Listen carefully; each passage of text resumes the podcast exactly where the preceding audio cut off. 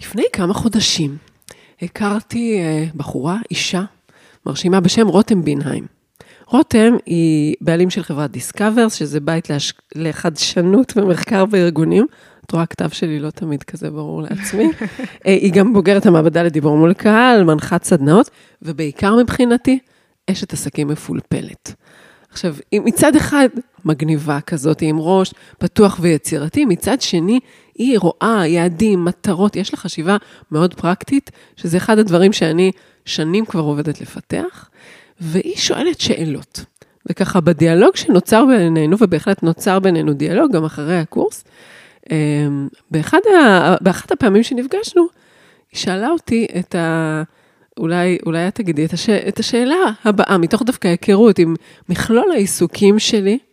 את רוצה לספר כן, מה, זה, מה שאלת? שלום, האמת בוקר טוב. האמת שקודם כל, בוקר טוב, היי. כיף להיות פה. כן. אמ, באמת אחד הדברים שהפתיעו אותי זה שאני מכירה את, אה, את השם שרון גדרון בשני כובעים מאוד שונים. כן. אה, בין אם זה העולם של עמידה על במה, ובין אם זה העולם של סדנאות ומיניות. ואמרתי, רגע, ו... וכן, הסקרנות שלי גברה עליי, והתחלתי לשאול שאלות. כן, כן. התחלתי לשאול שאלות, איך את מביאה את שני העולמות האלה? אז אה, שרון, מי, מי את? ספרי בדיוק, רגע. בדיוק, בדיוק, וגם את שאלת אותי, כאילו, מה הקשר בעצם? מה החיבור? יש פה לכאורה שני עולמות מאוד שונים, כי מול קהל אנחנו ככה מול הרבה אנשים, ועומדים לפעמים אפילו רחוק, אולי בכלל מרוחקים על במה, ולעומת זאת עולם המיניות, עירום, עבודה כזה פנימה אל הגוף, הוא מאוד, עולם של היכרות, של אינטימיות של אחד על אחד. מה הקשר? ואז אה, חשבנו על הסטארט-אפ הגאוני הזה, כי זה באמת נושא שגם אני מתעסקת איתו כבר כך וכך שנים, על, על, גם על התנועה הזאת של חיבור בין שני צ, סוג של צדדי, צדדי או רבדי העשייה שלי, וגם זה שאלות שבאמת אני גם מנסה לענות עליהן עם עצמי. אז, אה, אז הזמנתי את רותם בעצם אה, לראיין אותי קצת, או, או, או, או ככה לשיחה משותפת, לדיאלוג, אה, בדיוק על זה, על הקשר, על החיבור בין אה, מיניות, או, או סיטואציה מינית, לבין דיבור מול קהל, או, ופחד קהל גם, בפרט. כן? בואי נתחיל בשאלה הכי, הכי ראשונה. כן. ה-obvious. הנושא הזה של להרגיש עירום. על במה. כן. זה הדבר הראשון שאמרתי, רגע, גם פה וגם פה יש תחושת עירום. Mm. זו רק תחושה שלי, או שאת פוגשת את זה בשני העולמות? אז uh, אני עכשיו אעשה את הדבר המתבקש ואני אגיד, פתיח ואנחנו מתחילות.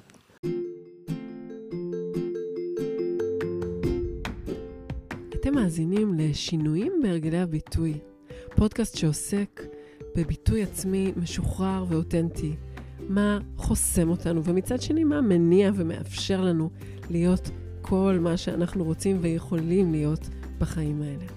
אני שרון גדרון, מומחית לתקשורת אותנטית והעצמת ביטוי עצמי דרך עבודה חכמה עם הגוף. אני חוקרת נלהבת של התופעה הפסיכית הזאת שנקראת בני אדם, ומאחלת לכם אחלה האזנה. אז את שאלת אותי על, ה, על התחושה הזאת של עירום על הבמה, כן? נכון. אני חושבת ש, שיש משהו, אה, הרבה אנשים מרגישים מאוד חשופים כשהם על במה. אה, יש בזה איזשהו עירום, זאת אומרת, על במה רואים לנו, נתחיל בזה. זה, זה משהו שאי אפשר באמת להתכחש אליו. את עומדת מול אנשים למשך זמן רצוף, רואים לך, רואים לך את, ה, את התנועות הקטנות שאת עושה כשאת לא חושבת. רואים לך את החזקת הגוף כולו. לא כמו בישיבה, נגיד, מאחורי שולחן, כשככה השולחן פחות או יותר מסתיר מהמותן ומטה. אה, רואים לך את, את, את מקצב הדיבור, רואים לך את הנשימה, רואים לך את, אה, את ההיסוס אם קיים, את ההתרגשות אם קיימת, את ההתלהבות. Mm-hmm. עכשיו, והשאלה פה, זאת אומרת, זה שרואים לך זאת עובדת חיים. השאלה פה איך זה, מה זה עושה לנו שרואים לנו. כן, וכאן יש מנעד מאוד רחב, ובואו ניקח את זה רגע לרואים לנו גם בעירום פיזי, כאילו בסיטואציה שהיא, שהיא ערומה פיזית, או מינית, שזה לאו דווקא אותו דבר. יש אנשים שכשהם ערומים הם במיטבם, הם מרגישים במלוא הכוח שלהם. יש אנשים שכשהם ערומים הם רק רוצים לכבות את האור, יש אנשים שכשהם ערומים בכלל לא חושבים על הנראות, אלא פתאום החוויה החושית הופכת להרבה יותר עזה. זאת אומרת, מה, מה זה עושה לנו כשרואים לנו? זה, זה מנעד של חוויה, ואפשר אולי להתייחס לכל מיני, אבל, אבל כן, על הבמה רואים לנו, זה, זה בטוח. אז אני רגע רוצה לחבר אותך שנייה על זה. הרי בסופו של דבר יש לך גם את שני הפודקאסטים של, של השינויים בהרגלי הביטוי, וגם את הפודקאסט העירום. נכון. לשיחות פשוטות. נכון. את פוגשת אנשים שהם אה, ערומים, או באים לדבר על הנושא של העירום גם פה וגם פה, אני מניחה. אה, יש דברים שהם דומים? זה נורא מצחיק, כי אני כאילו במחשבה שלי מתחזקת כאילו זה שני פודקאסטים מאוד שונים, ועם כאילו, עם הוויה מאוד שונה, אבל יותר ויותר אה, אנשים שמאזינים לפודקאסט ומכירים אותי, או, ל, ל, כאילו מכירים אותי משני הפודקאסטים לכל הפחות, אומרים לי שהם נורא דומים. כי האמת שבשניהם אני מתעסקת בביטוי, בשניהם אני מתעסקת בהתפתחות. אני חושבת שהכלים לחקור את, את כאילו, הכלים להתבונן על המסע של אותו אדם, הם שונים בכל פודקאסט. זאת אומרת, בפודקאסט שינויים בהרגלי הביטוי, אנחנו עוברים דרך הסיפור. שזה, שזה נתיב אחד, זאת אומרת, זה היבט אחד במי שאנחנו, זה הסיפור שלנו. באיזה בית גדלת, באיזה עבודה עבדת, איזה צמתי החלטה אה, או משבר היו לך בחיים, מאיזה מחלות אולי אה, הצלחת אה, לרפא את עצמך וכן הלאה. אז, אז זה, כאילו, בשינויים בהרגלי הביטוי, זה יהיה הנרטיב שלנו. זה, זה מה שייקח אותנו את הדרך. קצת כמו, את יודעת מה? זה קצת כמו בפרזנטציה. זאת אומרת, אני לוקחת את, ה, את מי שאני ואני מתרגמת את זה לסיפור דרך, לסיפור מסע. או לאו דווקא את מי שאני, את הנושא שלי. נכון, פרזנטציה לא חייבת להיות סיפור חיים. לוקחת את הסיפור ו, והופכת אותו לאוסף של, אמ, של, של רגעים, של נקודות בזמן, של נקודות תוכן. בפודקאסט העירום, לעומת זאת, אנחנו באים מהגוף עצמו. זאת אומרת, מה שמוביל את השיחה זה דווקא ה, כאילו החשיפה ההדרגתית של הגוף, והתגובות שלנו מרגע לרגע. שזה קצת דומה, למרות שאני כל הזמן, חשוב לי להבחין שעירום וסקס זה שני דברים שונים.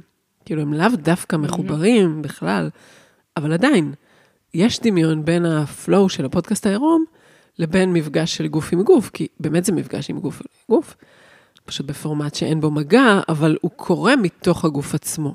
זאת אומרת, מורידים בגד ואז מגיבים למה שקורה עכשיו. לפעמים הסיפור או חלק ממנו עולה, ולפעמים לא. לפעמים זה הגוף עצמו שפתאום תופס את הפוקוס, הצלקת מכאן, היחסים שלי עם התחת שלי, לא משנה, או, או עם המרפק, זה לא חשוב בכלל. יש מקרים שבהם את אה, נותנת את אותם טיפים גם לאנשים שאת מדברת איתם על מיניות, אנשים שאת מלווה אותם בעולם של מיניות, וגם אנשים שאת מלווה אותם בעמידה מול קהל? חד משמעית, כן. ספרי לנו כמה. זאת אומרת, אה, אני אגיד שהטיפים יכולים להיות קצת, אה, ברור שזה סיטואציות שונות, כן? זאת אומרת, אני, אני דווקא לא מאלה שאומרים, תדמיינו את הקהל ערומים, ו... או כמובן... תודה לאל על זה. כן, או, או תהיו ערומים מול, כמובן שלא. אבל, אה, אבל בשני, בשתי הסיטואציות האלה, בשני סוגי הסיטואציות, כאילו יש עניין של להסכים להיראות. דיברנו בהתחלה על להרגיש ערומים.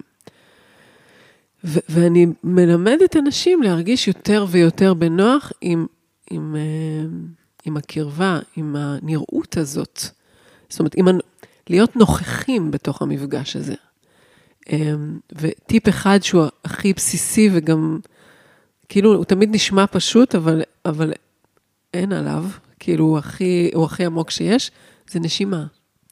להתחיל לשים לב מה קורה לנשימה שלי לפני, תוך כדי וגם קצת אחרי, דיבור מול קהל, ו/או באקט מיני. אני רגע אתייחס אולי לשני המצבים. אוקיי. Okay. הרבה פעמים בדיבור מול קהל אנחנו, כאילו, אם אני מגיעה לדיבור מול קהל במחשבה שזה מבחן מכשיל, אז אני מראש כולי קצת עצורה, כולי קצת זהירה, הנשימה שלי קצת מתכווצת. אם הנשימה שלי מכווצת, כל הביטוי שלי קצת מכווץ. Mm-hmm.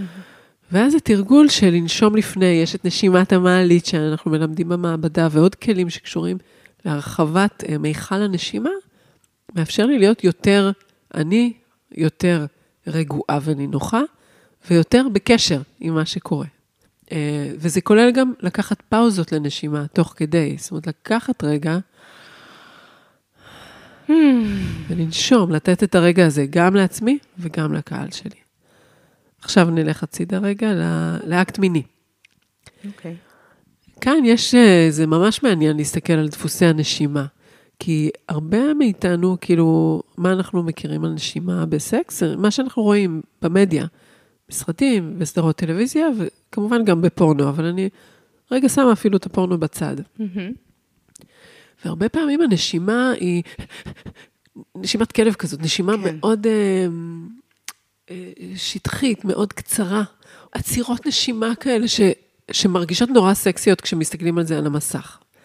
אה, ו, וגם יש הרבה פעמים, בגלל שמיניות היא סוג של טאבו, אז בשנים הראשונות שבהם אנחנו, חלקנו או רובנו אה, נוגעים בעצמנו, אה, מענגים את עצמנו, זה תמיד תחת האיום שאימא לא תיכנס לחדר, mm-hmm. ש, שלא יגלו אותי, ואז זה כזה מין נשימה מאוד קצרה כזאת של לעשות את זה כמה שיותר מהר. קצת כמו מישהו שמנסה לברוח ממשהו. כן.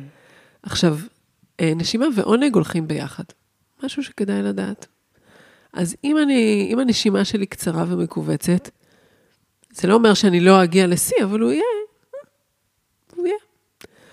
אם אני פותחת את הנשימה, אני פותחת את ערוץ העונג שלי בצורה משמעותית. אבל שרון, אפשר להביא גם עונג לבמה? נראה לי כל כך מפחיד להביא עונג לבמה, אז נשימות הן משתנות על הבמה?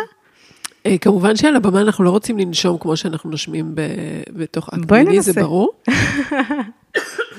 אבל זה, זה יותר על הבמה, זה לראות פשוט שאני נושמת, שאני נושמת רגוע יחסית. וכאילו, שאני לא, לא נושמת. זה הבעיה של הרבה אנשים, זה היעדר נשימה. נכון. שזה יוצר בכל הגוף איזו חוויה של כנראה שאני במצב מסוכן.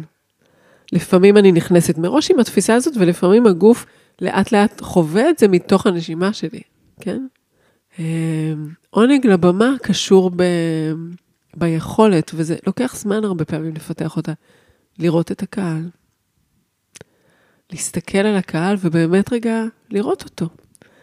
לאו דווקא לחשוב עליו בתור חבר שופטים קשוח שבא לקטול אותי, כי האמת היא שברוב... אז מחברת עונג בעצם למי שנמצא מולך, לאינטראקציה? זה משהו שחייב להיות קשור לתקשורת של האנשים שמולי, אם זה מבט או אה, אה, מחוות או הבעות פנים, או שאני יכולה גם לחוות עונג עם עצמי. ברור ששתי האפשרויות קיימות. כשאת שואלת על פרזנטציה, אז אני כאילו, יש לי, זה נורא חשוב לי פשוט לאזכר את העובדה שזו סיטואציה תקשורתית.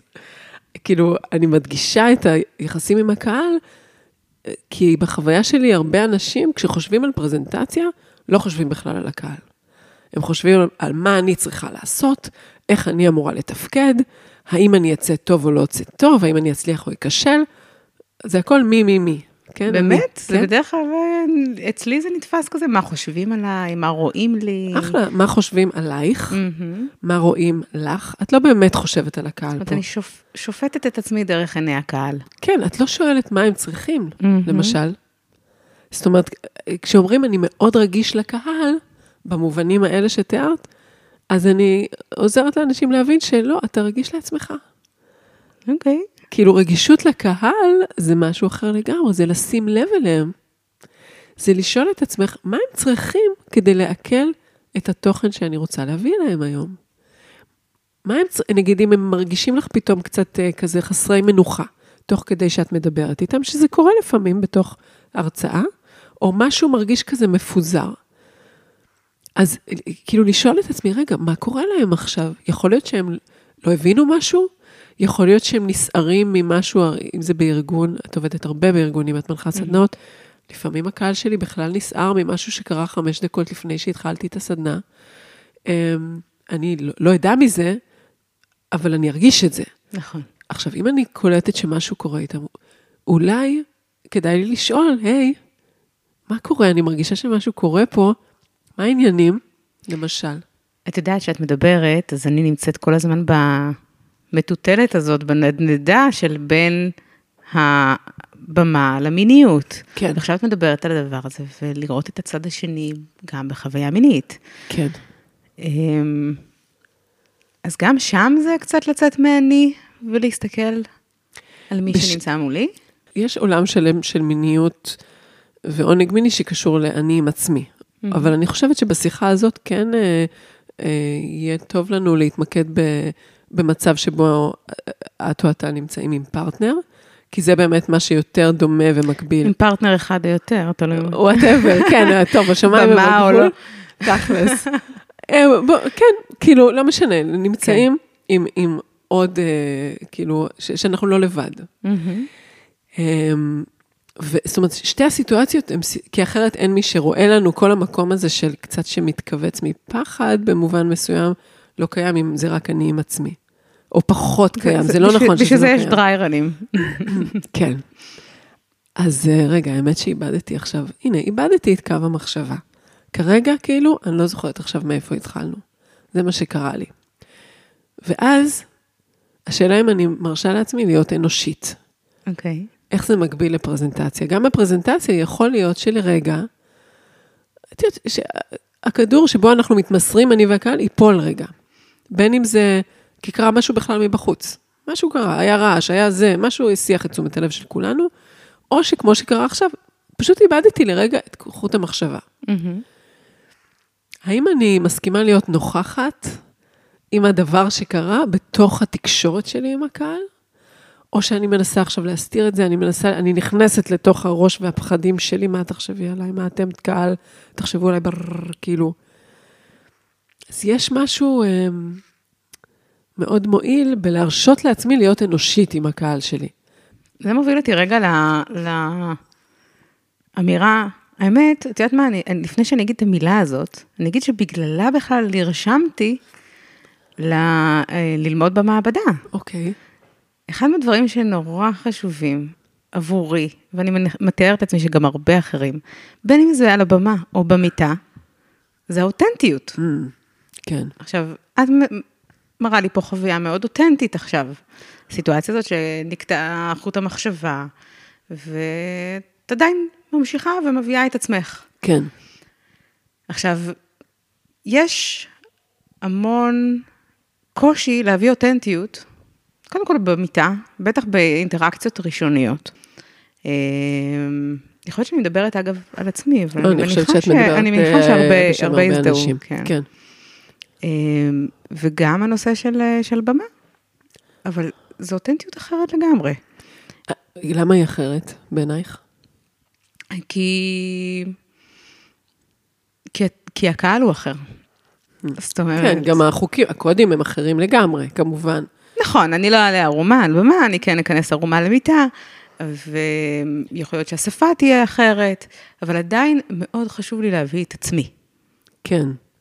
ו- וכאן אולי אפשר לשאול, אני רגע אגיד שגם גם בסיטואציה מינית, דיברנו על, קודם על מה קורה כשהולך לי חוט המחשבה לרגע, אז בסיטואציה מינית התרגום של זה יכול להיות, רציתי משהו, ופתאום הגוף שלי, פתאום קורה לי משהו אחר.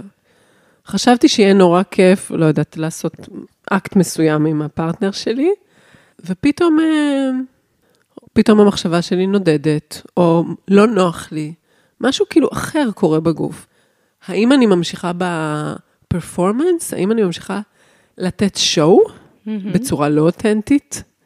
כי זה מה שחשבתי. למי מאיתנו לא קרה שנתפס איזה שריר באמצע, או בדיוק כן, כן. המרפק במקום הלא נכון. כן, או, ש, או שחשבתי שיהיה נורא כיף, אה, לא רק תפיסות כזה, חשבתי שיהיה כיף, לא יודעת, לחדירה, בסדר? Mm-hmm. לעשות סקס עכשיו. אה, כאילו, ספציפית חדירה, ואז בעצם אחרי דקה וחצי זה משהו בגוף שלי מאותת לי שזה לא בדיוק כמו שחשבתי, זה לאו דווקא כואב, אבל זה גם לא מתאים. מה אני עושה? אני מתקשרת את זה או לא? שאלה. ועל- במה? ושוב, וגם על במה, עד כמה אני משמרת אה, תדמית של מושלמות? כאילו, זה, זה העניין. כאילו, עד כמה את, את מצפה מעצמך להיות איזה מודל מושלם של, לא יודעת, המרצה? או שאת מצפה מעצמך להביא בן אדם לבמה. ו- ואני רוצה רגע להגיד משהו על... אה, כאילו שההתנהגות שלנו ברגע מסוים, זה בכלל נכון על הרבה דברים. ההתנהגות שלנו בתוך סיטואציה ספציפית היא, היא לא מושפעת רק מאותה סיטואציה, היא מושפעת עם איזה הנחות יסוד הגעתי לתוך הסיטואציה. הרבה דפוסים נכון? והרגלים, כן. כן. ו- וכאן, כאילו, יש לנו המון אה, הבניות תרבותיות שיושבות עלינו מאוד מאוד מאוד מאוד חזק. גם לגבי דיבור מול קהל וגם לגבי אה, סיטואציה מינית, כי אנחנו מקבלים המון מסרים, כאילו שפרזנטציה אמורה להיות מושלמת. אם היא לא מושלמת, מה היא? היא כישלון. אין אמצע. אין. אה, כאילו... יש לי תחושה שזה גם משהו שאני שמה לב הרבה חוזר אצל נשים. הצורך בפרפקציוניזם. אני חושבת שזה בגלל שאני עובדת אה, בעיקר עם נשים על עמידה על במה ודברים כאלה, זאת אומרת, זה הסביבה שלי, אבל... כן. יכול להיות שאתה גם חווה את זה אצל גברים. אני רואה את זה אצל שני, אני לא רואה הרבה הבדל בין המינים בהיבט הזה. אז כאילו, אז המקום הזה של מושלם. מושלם זה כבר שם לך מקל מאוד רציני בתחת. סליחה על המילה. כאילו, מושלם זה, זה לא מקום... אה, אם אני מצפה מעצמי להיות מושלמת, כבר נכשלתי. עוד לא התחלתי את הפרזנטציה, אני כבר כישלון בלהיות מושלמת. כי אני בפנים, אני יודעת שאני לא מושלמת הרי.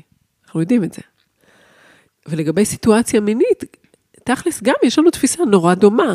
ומה אנחנו רואים בהוליווד? כאילו, שוב, הוליווד, אני קוראת לזה, סרטים וסדרות, ברובן, בשנים האחרונות זה קצת משתנה. כאילו כבר יש גם ייצוגים אחרים. אבל כל השחקניות וכל השחקנים הם uh, by the book. בדיוק, אפילו, כן, אין להם כל מיני, אפילו ב, כשאני חושבת על זה, אין להם כמעט... צלוליטיס, כימורים. וגם לא, כמעט נקודות חן וכל מיני דברים כאלה. אין להם סתם נקודות חן על הגב. פתאום אני כאילו מנסה לחשוב אם אי פעם ראיתי שחקן או שחקנית כזה, כאילו עם גוף שהוא לא בצבע אחיד אה, לגמרי. אבל זה, זה אחד, א', הגוף. ב', החוויה. כאילו החוויה שאנחנו רואים בסרטים וסדרות, או שהפרטנרים יודעים לקרוא אחד את השני בלי מילים, והסקס היה מג'יקל.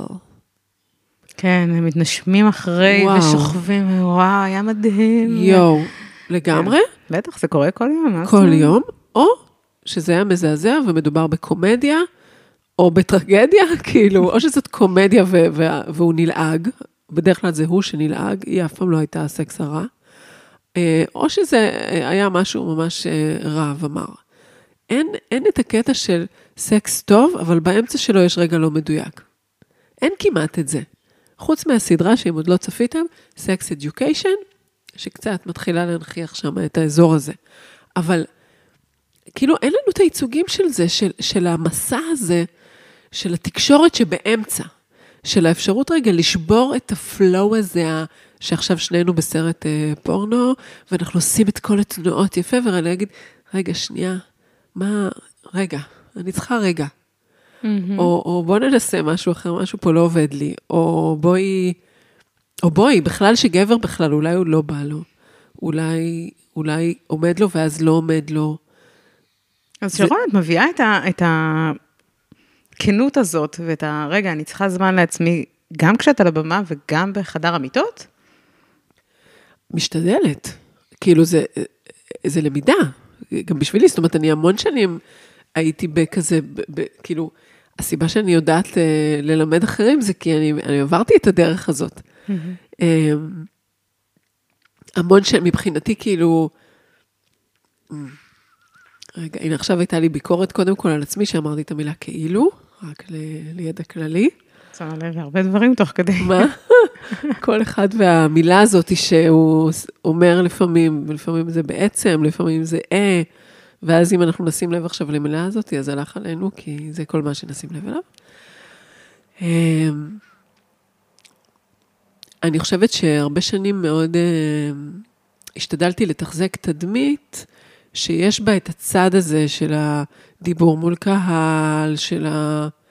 אמ, כאילו מהוגנות כזאת, בלי, כאילו, עם, עם כמה שפחות אמ, מקום לצד היותר אה, פראי שבי, לצד, ה, לצד ש, שמתעניין בכלל במיניות, לצד היותר יצרי שבי. וזה כבר יצר חוסר אותנטיות. כאילו, גם אם אני כאילו, כן, אז זאת אומרת, כשהופעתי מול אחרים, אז מצד אחד, סבבה, זה, זה היה אחלה, אבל משהו בי היה תכלס אה, סגור, לא, לא, לא חלק, לא חלק. ואני לא מדברת על, כאילו, מדובר הרבה פעמים, המקום הזה של חוסר אותנטיות, זה הרבה פעמים דברים שרק אנחנו נשים לב אליהם. חשוב להגיד את זה. לחוסר אותנטיות? כן. אוקיי. ו- ובאמת גם הרבה אנשים שמגיעים למעבדה, אולי במקום מסוים, זה, זה נכון גם לגבייך, הם לא אנשים שלא מצליחים מול קהל. זאת אומרת, חלק מהאנשים שמגיעים אליי, סליחה, זה אלינו, לא אליי רק, ש, שרוצים לעבוד על, ה, על המקום הזה של דיבור מול קהל, מדברים מול קהל כל הזמן, ואפילו עושים את זה טוב מבחינת הפידבקים. אבל, אבל את או אתה מבפנים מרגישים שזה לא בדיוק זה, שהמאמץ שם, כאילו, מאוד גדול. כן, אני מאוד מזדהה עם זה. מה, זו- זו הסיבה רגע. שהגעתי. דברי על החוויה שלך, אם את בא לך. אז אה, כן, אחד מהדברים ש... אה, שחוויתי, וזה מה שהניע אותי לבוא למעבדה, אז קודם כל, באמת אני נמצאת המון על במות, והרגשתי שיש, אה, קיבלתי פידבק מחבר מאוד קרוב, שבא ואמר לי, יש את רותם היומיומית, ויש את רותם על הבמה, זה שתיים שונות. ואז עצרתי לחשוב ואמרתי, רגע, למה אני לא אני על הבמה? למה אני, עכשיו אני באמת, כשאני יורדת מבמה, אני מותשת. Mm. אני נמצאת אחרי קצת משחק, תיאטרון, המון תשומת לב. ו- ואמרתי, אני רוצה לחפש להביא משהו אחר, אני רוצה להביא אותנטיות לבמה, אני לא רוצה להיות במשחק. כן, רוצה שיהיה לי יותר קל. כן. אה, ואולי אפילו להביא תקשורת אחרת עם הקהל. אז אה, זו הסיבה שבאתי. Mm. ואת יכולה להגיד משהו על החוויה שלך כיום? כאילו, אם, אם יש אפילו ניואנס שאת מרגישה שהוא קצת שונה? אז קודם כל, כן, אני לא אספר את כל מה שאספתי במהלך הזה, כן. אבל הרבה אה, אותנטיות כבר הייתה קיימת אצלי, רק הייתי צריכה לשים לב אליה, Mm. אה, וזה בסדר, גם שאני בן אדם אחר על הבמה. אה, זה משהו שהבנתי אותו, אגב, בשיעורים האחרונים Mm. שלנו. אמרתי, רגע, עם הילדים שלי אני לא מדברת אותו דבר כמו שאני מדברת איתך, שרון, לדוגמה. כן, אז זה בסדר שאני עם קהל אחר אדבר אחרת. שזו גרסה אחרת זו שלך. גרסה אחרת שלי, זאת אומרת, כן. זה לא שזאת לא אני, זאת עדיין אני. מצד שני, יש הרבה יותר נשימה Mm. וקלילות, והגוף לפעמים מספר הרבה יותר סיפור מאשר המילים. נכון. אז אלה דברים שהיום אני מביאה איתי. Mm. אה, אני עוד צריכה להתאמן, זה, זה רק התחלה. או, זה תהליך. כן, זה תהליך. אה. אבל שרון, אני רוצה רגע לנסות לאתגר אותך, כי אני בבקשה. אוהבת מאוד לאתגר. יאללה. אה, כבר דיברנו על זה שאני נכון. אה, סקרנית ומזיזה אה, את הסטנדרט. כן. אני רוצה לשחק איתך משחק, אורייט, אוקיי? כן. יש לי פה... דיברנו על זה או לא, שאני אוהבת לשחק. לשחק. לא, לא ברור. דיברנו על זה, אז יאללה, בואי כן. נבדוק את זה. וזה גם תפיסה, כאילו, התפיסה המשחקית, עוד לפני המשחק עצמו, היא, היא, היא אחלה מפתח. דיברת קודם על טיפים. אז לחשוב על, גם על פרזנטציה, ובוודאי על מפגש מיני, כמו באים רגע לשחק ביחד. בואו רגע נשחק עם התוכן הזה. בואו, כאילו, קצת להיות איזה משחקיות, או, או אפילו בינך לבין עצמך, או בינך לבין עצמך, לפני שאני מעבירה את הפרזנטציה, למצוא לעצמנו איזה משחק עם עצמנו. בואו נראה אם אני אצליח לא יודעת, לעשות שלוש הפסקות ולקחת שלוק מים באמצע. כאילו, ל- ל- לגרום לעצמנו להיות באיזשהו משחק, זה כבר מוציא אותנו מהמבחן, המכשיל. נכון. להביא איזושהי קלילות אחרת ל... כן, זה פחות, פחות אולי שיפוטיות אפילו. אז כן. בואי נחזור רגע למשחק שיש לי פה. כן. אני פשוט הכנתי קלפים. אה, נפלא. על כל קלף יש מילה. אוקיי. שקשורה או לעולמות של הבמה, או לעולמות של המיניות, או גם וגם, אנחנו נגלה את זה תוך כדי. מהמם. אז אני אתן לך לבחור. את, את לא רואה מה את בוחרת, אני לא רואה, נכון, לי אני ממש קלפים, אז מחזיקה. יאללה, תבחרי לך איזה קלף. ממש הכנת הרבה קלפים, וואו, אה? הנה. בחרתי? קלף.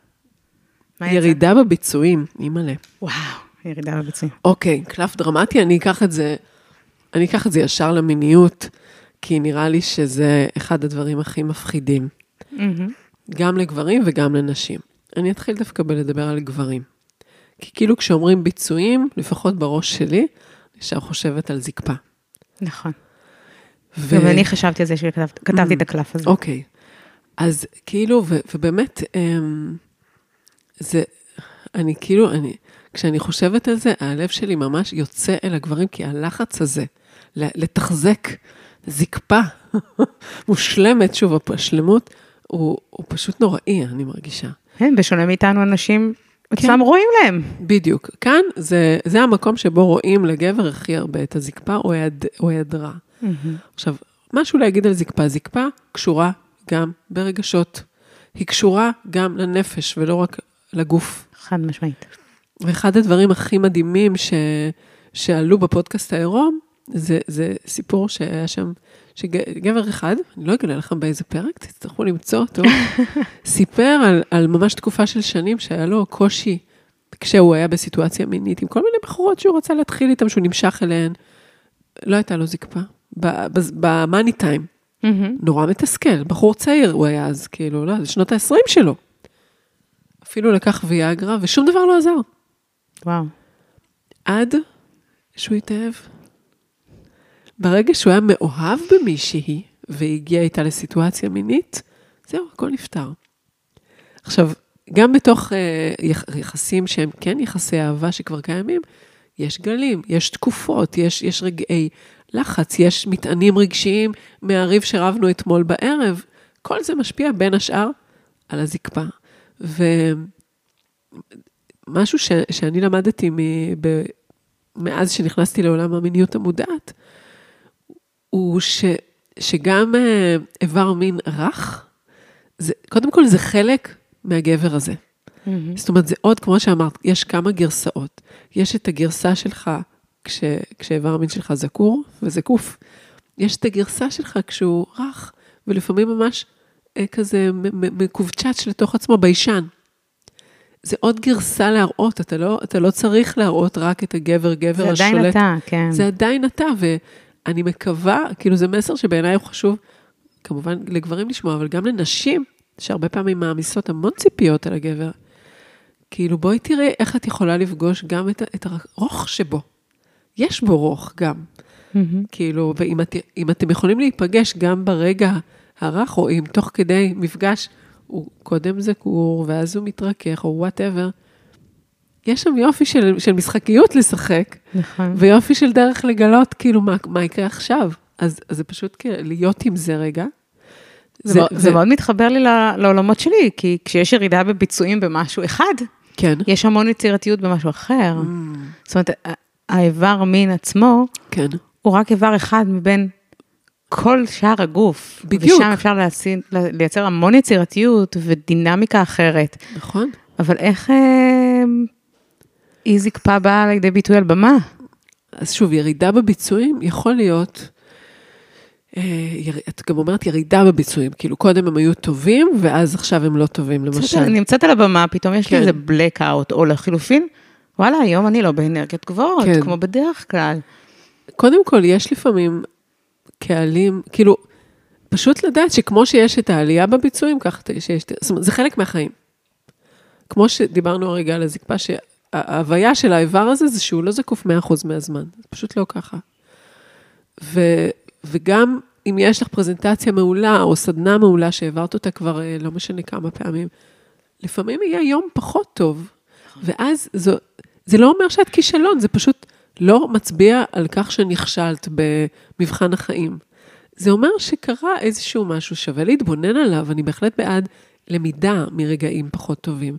מה היה כאן? יכול להיות שלא אפשרתי לעצמי להתכונן. יכול להיות שאני אה, מוצפת מדברים אחרים בכלל. אולי אני צריכה למצוא מחדש איך להנגיש את התוכן הזה לקהל בכלל או לקהל המסוים שאיתו דיברתי. זאת אומרת, הרבה פעמים זה מצביע על משהו ששווה להתבונן עליו, אבל יש הבדל בין למידה אה, מאי הצלחה לבין אה, ביקורת מסרסת של אני כישלון וזהו. כאילו, אז, אז כמה שאפשר לעבור למקום של, אוקיי, מה אני יכולה ללמוד מזה? Mm-hmm. לפעמים זה תוך כדי הפרזנטציה, כאילו, אם ניסיתי, נגיד שהיה איזה, לא יודעת, רבע שעה שבה הייתי אמורה להסביר משהו, ובסופה אף אחד לא הבין שום דבר, נגיד. אוקיי. Okay. בסדר? או, ש, או שהם איבדו פוקוס. שוב, אני, לפעמים, בתוך קונסטלציות מסוימות, אני יכולה להפנות שאלה לקהל. אתם צריכים עוד הסבר? אתם הבנתם את מה שאמרתי? מישהו צריך... כאילו, אני יכולה להיות בתקשורת סביב זה. ו- או להצביע על, וואו, אני מרגישה ש- שקרה כאן מה... כאילו, שאלה של אה, מה נעים לכם?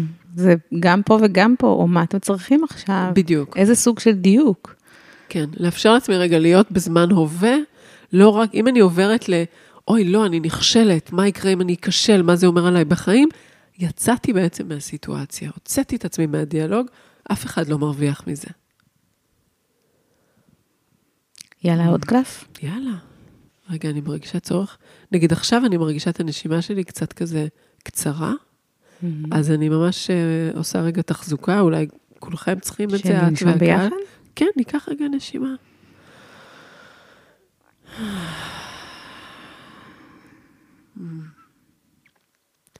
אחלה, יאללה, ניקח עוד קלף. יאללה. רגע, ניקח אותו ביד השנייה. אה, תנועה. תנועה. תנועה זה בעיניי לדעת שכל רגע הוא רק רגע. וש... כאילו, יש תנועה מרגע לרגע. החיים הם לא סטטיים. בראש שלי, בראש שלנו, אנחנו אוהבים לחשוב על הדברים כמו תמונות סטילס, על המציאות כמו תמונת סטילס. זה ככה. אני מצליחה, אני נכשלת, סקס טוב. אה, הבחורה הזאת שאיתה אני נפגש, היא טוב לנו ביחד, או לא טוב, whatever. במציאות יש כל הזמן תנועה בין המצבים. וזה קצת כאילו אנחנו, המציאות היא שאנחנו כמו חיים בתוך מים. אם, נכון, כשאנחנו מנסים לעמוד בתוך מים, אנחנו לא מהמם. יכולים לעמוד אה, אה, כל הזמן אה, באותה תנוחה. המים כל הזמן מזיזים אותנו, נכון? נכון. בתכל'ס זה די נעים. כאילו, והרבה אנשים מנסים איכשהו מול המציאות לעמוד כמו השומרים ב- של ארמון המלכה באנגליה, כל הזמן אות- לשמר משהו שהוא אותו דבר. זה גם קשור למה שדיברנו קודם על הירידה בביצועים. יש כל מיני רגעים ויש תנועה ביניהם. בעיניי זה משהו נורא מרגיע, כאילו הרגע הזה יחלוף. זה מרגיע כי הרגעים הרעים הם יחלפו. זה, זה רגע להרשות אומרת, לרגע גם- הזה. גם ב- גם באותה סיטואציה, בפרזנטציה עצמה, אם אני חווה איזשהו רגע, זאת אומרת, בתוך הפרזנטציה הזאת זה יחלוף, או מה שנקרא בפרזנטציה לפרזנטציה? לפעמים ככה ולפעמים ככה, אני, לא, אוקיי. אני לא יודעת, אבל זה להסכים רגע, כאילו, כמה שאפשר פחות להיתקע על הרגע, אוי, לא, זה כישלון, וואו, מה אני עושה עכשיו? כאילו, ולראות איך אני יכולה לקפוץ לרגע הבא. יכול להיות שהחלק הקודם בהרצאה או בסדנה שלי לא עבד כל כך טוב. השאלה המרכזית היא, כאילו, לאן התנועה שלי עכשיו הולכת? מה עושים עכשיו? מה הצעד הבא? זה מתחיל בתנועה של נשימה בדרך כלל. כי כשאנחנו, הדבר הראשון שאנחנו עוצרים זה נשימה. אז, אז קודם כל לנשום, זה קצת כמו בהכנה ללידה. קודם כל לנשום, ו- ולראות לאן אני יכולה לנוע. אה, במעבדה, כאילו בשיטת לבן, שזה הפסיכולוגיה של התנועה, יש המון התייחסות. ל- לכיווני תנועה, לאן אני יכולה לנוע. אה, ו- וחלק ממה שאנחנו עושים במעבדה זה לפתוח אופציות במקום הזה. אולי אני אגיד על זה מילה, ואין לי מושג אם זה יעבור ב- בפורמט הזה של פודקאסט אוקיי. או לא, אבל אני אגיד על זה מילה. כאילו, אנחנו יכולים להסתכל על שלושה מימדים של תנועה. יש את, ה- את הציר הזה של למעלה למטה, יש את הציר האופקי של אה, הצידה, לצדדים, ויש את הציר של קדימה אחורה. ואני אתרגם מה זה יכול להגיד בתוך אה, סיטואציה או מינית או פרזנטציה. נגיד שברגע מסוים אני חווה משהו, לא יודעת, לא עובד, לא עובד. לי, או לפרטנר, או בכלל, או, או שוב, תקחי בפרזנטציה. אחורה, כן. אז אחת האפשרויות שלי, כאילו, אני יכולה לבחור, אמ, רגע, נתחיל עם הלמעלה למטה. למעלה למטה קשור קודם כל לעצמי, כאילו, קצת אני מול, מול, כאילו, אז, ו, וגם לנקודת המבט. אם אני בפרזנטציה, אני יכולה לעלות למעלה לנקודת מבט, כאילו, כזה בזום אאוט, להסתכל על זה רגע מגבוה, ו- ולראות רגע את הסיטואציה, לא רק להתרכז בעצמי, אלא, אלא לעלות למעלה מכל הדבר, או להפך, להתקרקע, לחזור רגע אל עצמי, לנשום, ומשם לקחת את המשאבים. הצידה זה רגע להסתכל מסביב, לראות אולי את הפרטנר שלי, לראות את הסיטואציה, אולי קרה משהו לא ביני לבין ה- הקהל או האדם השני, אלא בכלל בסביבה, ולהסתכל גם אולי על נושאים אחרים שרציתי לדבר עליהם, להסתכל על דברים אחרים שאפשר לעשות, כאילו קצת לנקודת מבט רחבה על הסביבה. ו- והמימד האחרון של קדימה אחורה זה, אולי אני צריכה להתקרב, אולי דווקא אני צריכה רגע להתרחק ולסגת, אולי, לא יודעת, כאילו, אולי אני צריכה, אם זה פרזנטציה, אולי אני כבר צריכה לסיים את הפרזנטציה ולדלג על הנושא האחרון, כי די, היה להם מספיק. לפעמים אם זה נגיד בסוף יום, כן. אני תכננתי שעה וחצי, ואני מבינה, אחרי 50 דקות, הם לא יכולים יותר, די, כאילו, די. אז לפעמים זה לסגת. ו- ולפעמים זה להפך, זה, יש פה איזו הזדמנות לעוד קרבה, לעוד העמקה. ולפעמים העמקה הזאת, אם זה נחזור למפגש מיני, אולי זה לא העמקה שחשבנו, למשל, ניקח חדירה, אולי יש פה העמקה רגשית שמתאפשרת פתאום. דרך אחרת להתקרב. כאילו, יש לנו כל מיני כיווני תנועה שאפשריים. אה, לא רק, זאת אומרת, לכל אחד בתוך זה יש את, יש את מה שאנחנו רגילים, והרבה פעמים זה הדבר היחיד שאנחנו שוב ושוב ננסה, ולא תמיד אה, זאת הדרך הכי יעילה. זה היה מובן לדעתך? כן. מעניין. לי זה היה מאוד מובן, מסקרן. ואני גם מכירה את זה. נכון, את מכירה את זה מהקורס. אם בא לכם אחר כך איכשהו לתקשר איתי ולהגיד אם הבנתם משהו על מישורי התנועה או לא, אשמח אפילו לשמוע. בפודקאסט את עושה תקשורת עם הקהל. נכון, נהדר. אני, כן, כאילו, כן. יש לנו זמן, נראה לי, לעוד קלף אחרון, אוקיי. אז אני אתן לך לבחור קלף. וואה. אולי את תבחרי הפעם, אני בחרתי פעם ביד הזאת, פעם שנייה. הפעם אני אבחר בעצמי היא בלי בוחרת להסתכל. עם העיניים, היא כן מסתכלת בא לי עכשיו. לדבר, את יודעת מה בא לי לדבר? על... אה, אני אסתכל על כל הקלפים. זו, זה קלף טוב. ההכנה. ההכנה. אוקיי, ההכנה. מה זה להתכונן? מה זה להתכונן לפרזנטציה, ומה זה להתכונן גם ל... למיניות טובה, למפגש מיני טוב. מהמם. אז כאן, זה, זה קשור קצת למה שדיברנו קודם. אמרתי שיש איך שאני מתנהגת בסיטואציה ספציפית, וזה מאוד מושפע מהנחות היסוד בכלל, ממה שחי בי הרבה לפני, וקשור באיך שאני מתייחסת לסיטואציה. אז אותו דבר, גם בהכנה, אני רוצה להתייחס בהכנה לפרזנטציה ספציפית, או למשהו שהולך לקרות עוד חצי שעה, אבל גם ליצירת תשתית. כאילו, איך אני יכולה לייצר תשתית כדי שבכל פעם שאני, לא משנה, מופיעה מול קהל או שיש לי מפגש מיני, הוא יהיה יותר טוב, הוא יהיה יותר נוכח, אני אוכל להביא את עצמי בצורה יותר מלאה, אוקיי? אוקיי. רגע, עכשיו אני צריכה להיזכר מה אני רוצה אני, להגיד. אני רוצה לשאול אותך שאלה על זה, על ההכנה. כן. הרבה פעמים אה, אנחנו אובר מתכוננים, Mm, ואז יש גם אכזבות.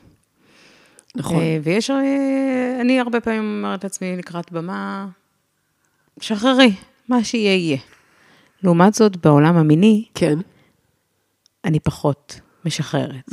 זאת אומרת, אני- בין אם זה, אני רוצה לדייק כל דבר שיהיה מושלם, ובין אם זה הפלייליסט, ואם זה ה- אוקיי. איפה הנרות, ומה צריך לעשות. כן. ו-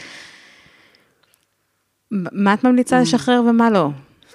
וואו, זה, אין לי כמובן אה, תשובה מסוימת, וזה גם תלוי כל אחד, אבל אני חושבת שצריך להיות את, את שתי האיכויות האלה. זה אחלה לתכנן. אה, אני, אני ממש לא נגד תכנון, זה דבר נפלא. אני אגב, אני נורא אוהבת, כשיש לי פלייליסט שאני עובדת איתו, אז אני הכי אוהבת לשים אותו על שאפל. דווקא, דווקא כאילו זה פלייליסט, ואז אני משפללת אותו, וזה מדהים אותי כל פעם מחדש, איך, איך הוא בדיוק מביא לי את הדברים המדויקים בכל רגע, ואני גם, יש לי את הזכות להיות מופתעת מזה. כאילו, אז זה כיף, אבל, אבל זה אני. אני חושבת, אמ, אני מאוד מאמינה בחיבור לגוף, בכללי, לעבוד על חיבור לגוף ולנשימה כתשתית, שוב, גם ללהיות מרצה, מרצה טובה, וגם להיות אה, מאהב ומאהבת טובים.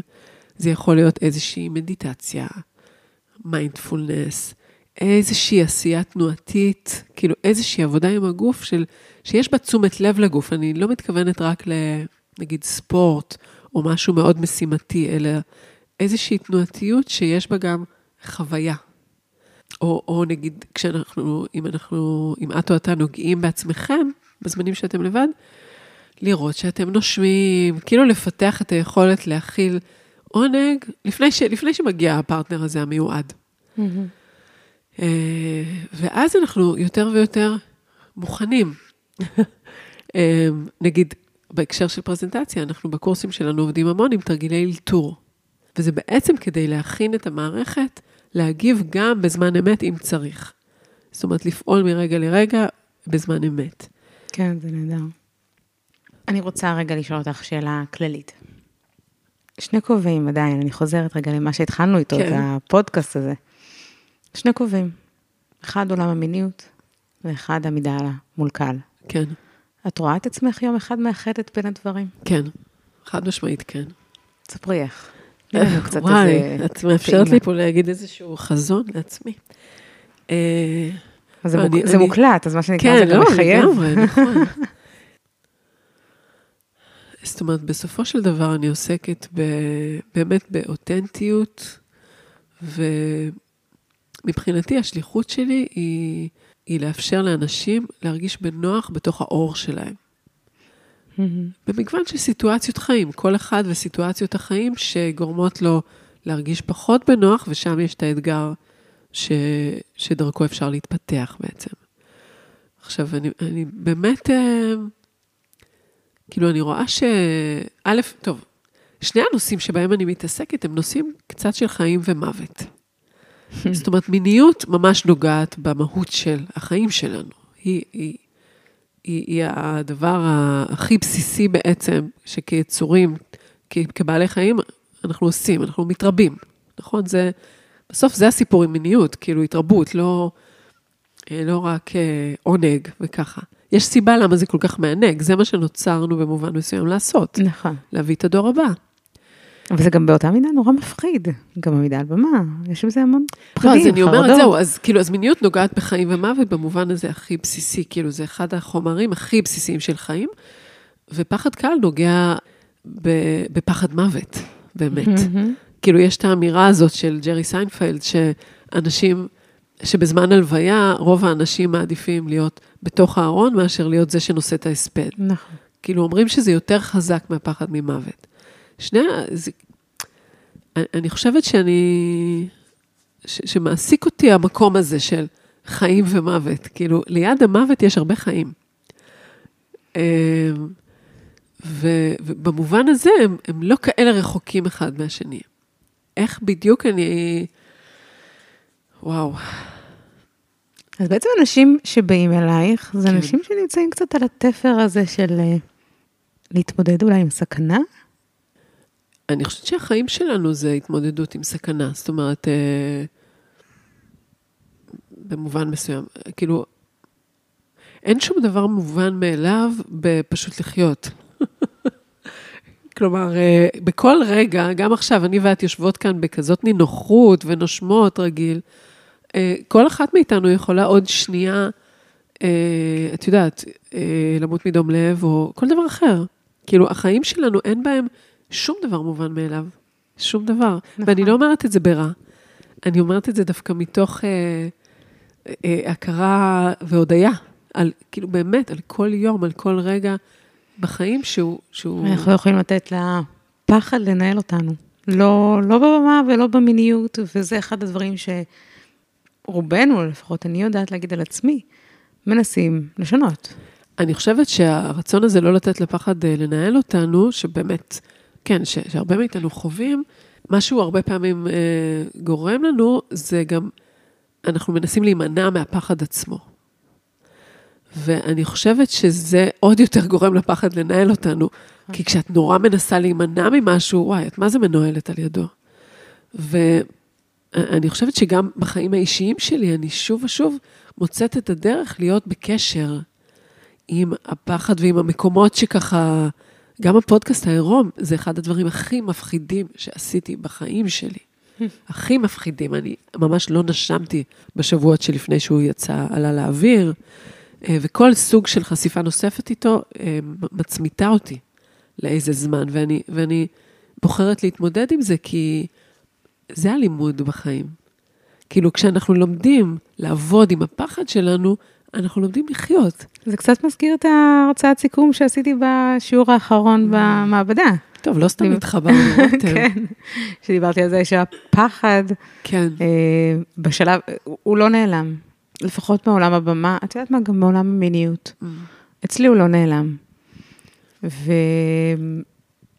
ומצאתי שאני יותר מתעסקת בלחפש איך להעלים אותו, מאשר להביא את עצמי, להביא את התוכן שלי, להביא את המיניות שלי, להביא את הפרזנטציה עצמה. שזה לחיות. שזה לחיות, כן. אז ברגע שאמרתי, טוב, הפחד פה. אני כן אתייחס אליו, אבל הוא לא ינהל אותי, אה, אז אומרת, דברים ישתנו. כן, זאת אומרת, זה בעצם, מה ההפך מהפחד מנהל אותי? אני מתנהלת איתו אולי, כאילו, זאת אומרת, זה מערכת, ליצור מערכת יחסים איתו, שהיא שונה, שיש בה איזו הדדיות, שיש בה תקשורת. ו- ואני חושבת שמילה שבאה לי, ואני לא יודעת אם היא כתובה בקלפים או לא, היא הפגיעות. ש... זאת אומרת, אנ- אנחנו לא סתם פוחדים. בוא, בוא נניח את זה רגע. זה באמת מפחיד אה, להראות את עצמי מול נכון. אחרים. זה באמת באמת מפחיד. זה באמת מפחיד להיות במגע עם אדם אחר, ולא משנה אם אני עוד לא מכירה אותו או מכירה אותו היטב, הוא פשוט לא אני. ויכול להיות שאני, זאת אומרת, זה, זה עושה אותי קצת חשופה. להיפגע, האפשרות להתמסר לתוך יחסים, לא משנה כרגע אם זה קהל או... אה, ככל שאני מעמיקה לתוכה, היא גם, היא, היא באמת מפחידה. אבל, אה, אבל שם יש, יש את החיים שלנו. זאת אומרת, זה גם נכון לחיות, לצאת מהבית, הרגשנו את זה טוב בקורונה. לצאת מהבית, זה, זה מגביר את הסיכויים שלנו לחשיפה למחלות, זה, תאונות, מה שאת לא רוצה. אבל להסתגר בבית זה אסון. נכון. ושעל איזה התפר, הקבלה מעניינת. אני ממש מרגישה את זה. כאילו, אז טיפ ראשון שאני מוציאה ממך לקראת הסיום, למרות שהיה פה המון המון טיפים, זה לא להסתגר בבית שלכם. אה, שוב, במובן, את, את יודעת, כאילו, לקחת סיכונים.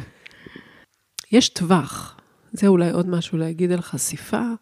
יש טווח בין להסתגר בבית לבין אה, לרוץ ערומה ברחובות. בלי הכרה, ושיעצור אותך שוטר ותיכנסי לכלא. אוקיי? זה טווח שלם של אפשרויות, ו, ו, וזה נכון על כל סוג של חשיפה, גם חשיפה על במה, זה שאני יכולה לאפשר לעצמי להיות יותר חשופה, גם בתוך הפודקאסט העירום, יש דברים שאתם לא יודעים עליי. יש דברים שאני בכלל לא מדברת עליהם. יש דברים שאני מביאה רק אחרי שאני סיימתי לעבד אותם. יש את העובדה שזה לא מצולם, זה ב, כדי לשמור על אזור הנוחות שלי. זאת אומרת, יש דרגות בכל, לא משנה כמה החשיפה תהיה גדולה, עדיין יש שם דרגות חופש. ובוודאי בפרזנטציה רגילה, שבה יש גבול ממש, כמה אנחנו חושפים את עצמנו, יש שם דרגות. להיות אותנטי זה לא עכשיו אה, להוריד ישר את המכנסיים ולפרוץ בבכי, אבל זה לנשום.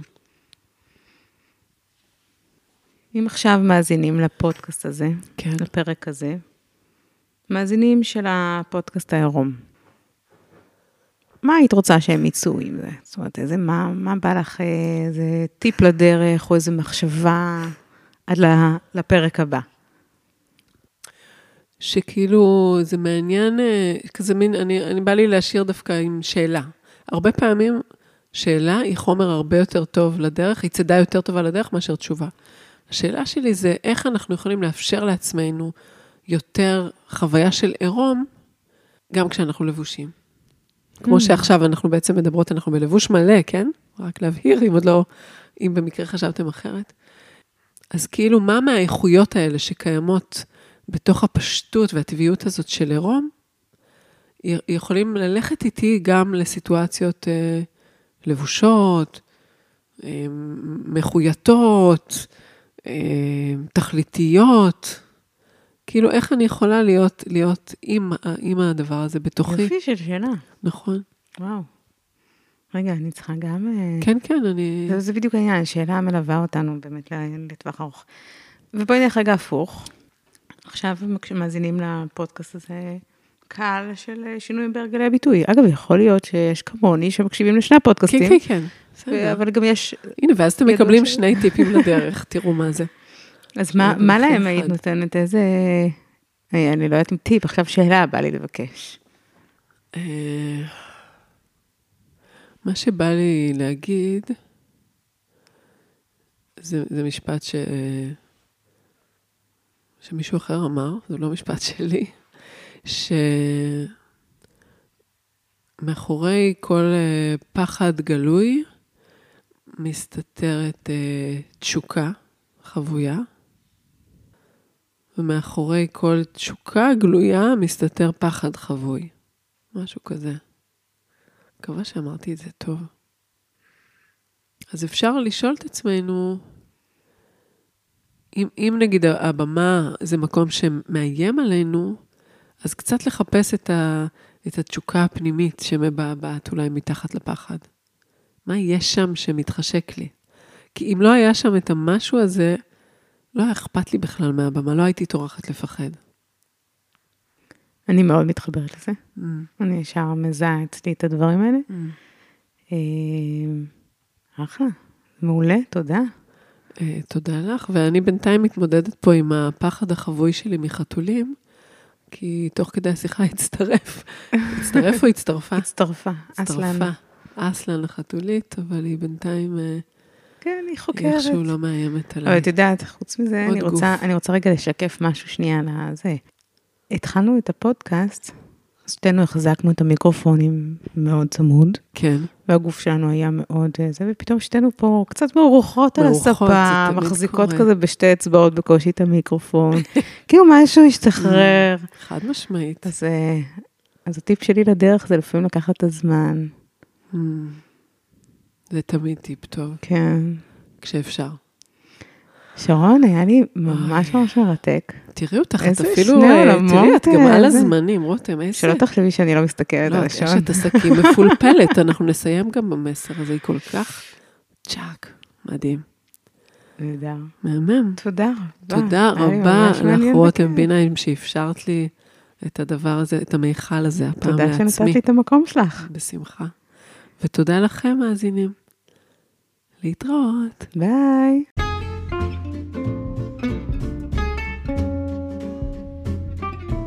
כיף שהאזנתם לעוד פרק של שינויים בהרגלי הביטוי. אם התחברתם לראש שלי, אני מזמינה אתכם להתחבר גם לקהילה שלי בפייסבוק, חופש הדיבור מול קהל, משחררים את הביטוי העצמי. ואם הפקתם ערך או פשוט הנאה מהפודקאסט הזה, יהיה נהדר אם תחלקו אותו עם אחרים שעשויים להתערם ממנו, או פשוט אם תדרגו אותו בספוטיפיי ובאפליקציות האחרות. להשתמע בפרקים הבאים.